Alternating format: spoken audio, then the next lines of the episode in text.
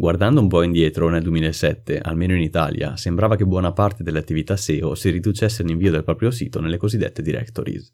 Esistevano veri e propri servizi offerti da freelancers con titoli del tipo invio sito a 50 directories in 24 ore o similari. Per directory si intende un portale organizzato in un grande numero di categorie, dove gli articoli o i contenuti sono in realtà recensioni di altri siti. L'idea di questi portali era quella di offrire al visitatore un elenco di siti che trattavano un medesimo argomento. Ciò aveva una reale utilità agli inizi di Internet, quando i motori di ricerca non erano così usati. Oggi le cose sono un po' cambiate, ma vediamo esattamente cosa è successo. Molti di questi siti purtroppo sono stati presi di mira da spammer con migliaia di richieste di inserimento automatico e i webmaster hanno avuto vita dura nel discriminare le iscrizioni di siti legittimi da quelli di bassa qualità. Proprio per questo si vedono vere e proprie code negli inserimenti, con tempi di attesa che possono arrivare anche a 30 o 60 giorni. Questo dato scoraggia coloro che vogliono inserire il proprio sito, per cui possono decidere di andarsene altrove. D'altra parte, le directories, famose in passato, oggi sono una cozzaglia di siti spam, scaduti o di tematiche per adulti, che male si accostano alla SEO di altri settori.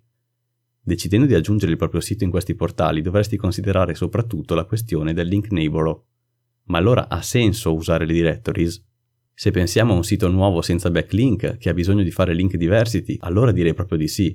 Nel caso invece di un sito già affermato in posizioni competitive, allora sconsiglierei di aggiungere link di questo tipo, a meno che non si faccia un'accurata ricerca per trovare vere directory di qualità.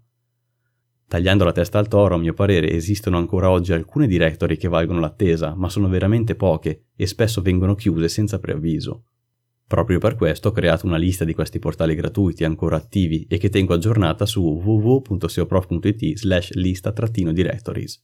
Se non hai mai fatto un'iscrizione del tuo sito a directories, cerca di farlo solo su 20-50 directories al massimo e soprattutto utilizza titoli e descrizioni diverse tra di loro, al fine di risultare originale.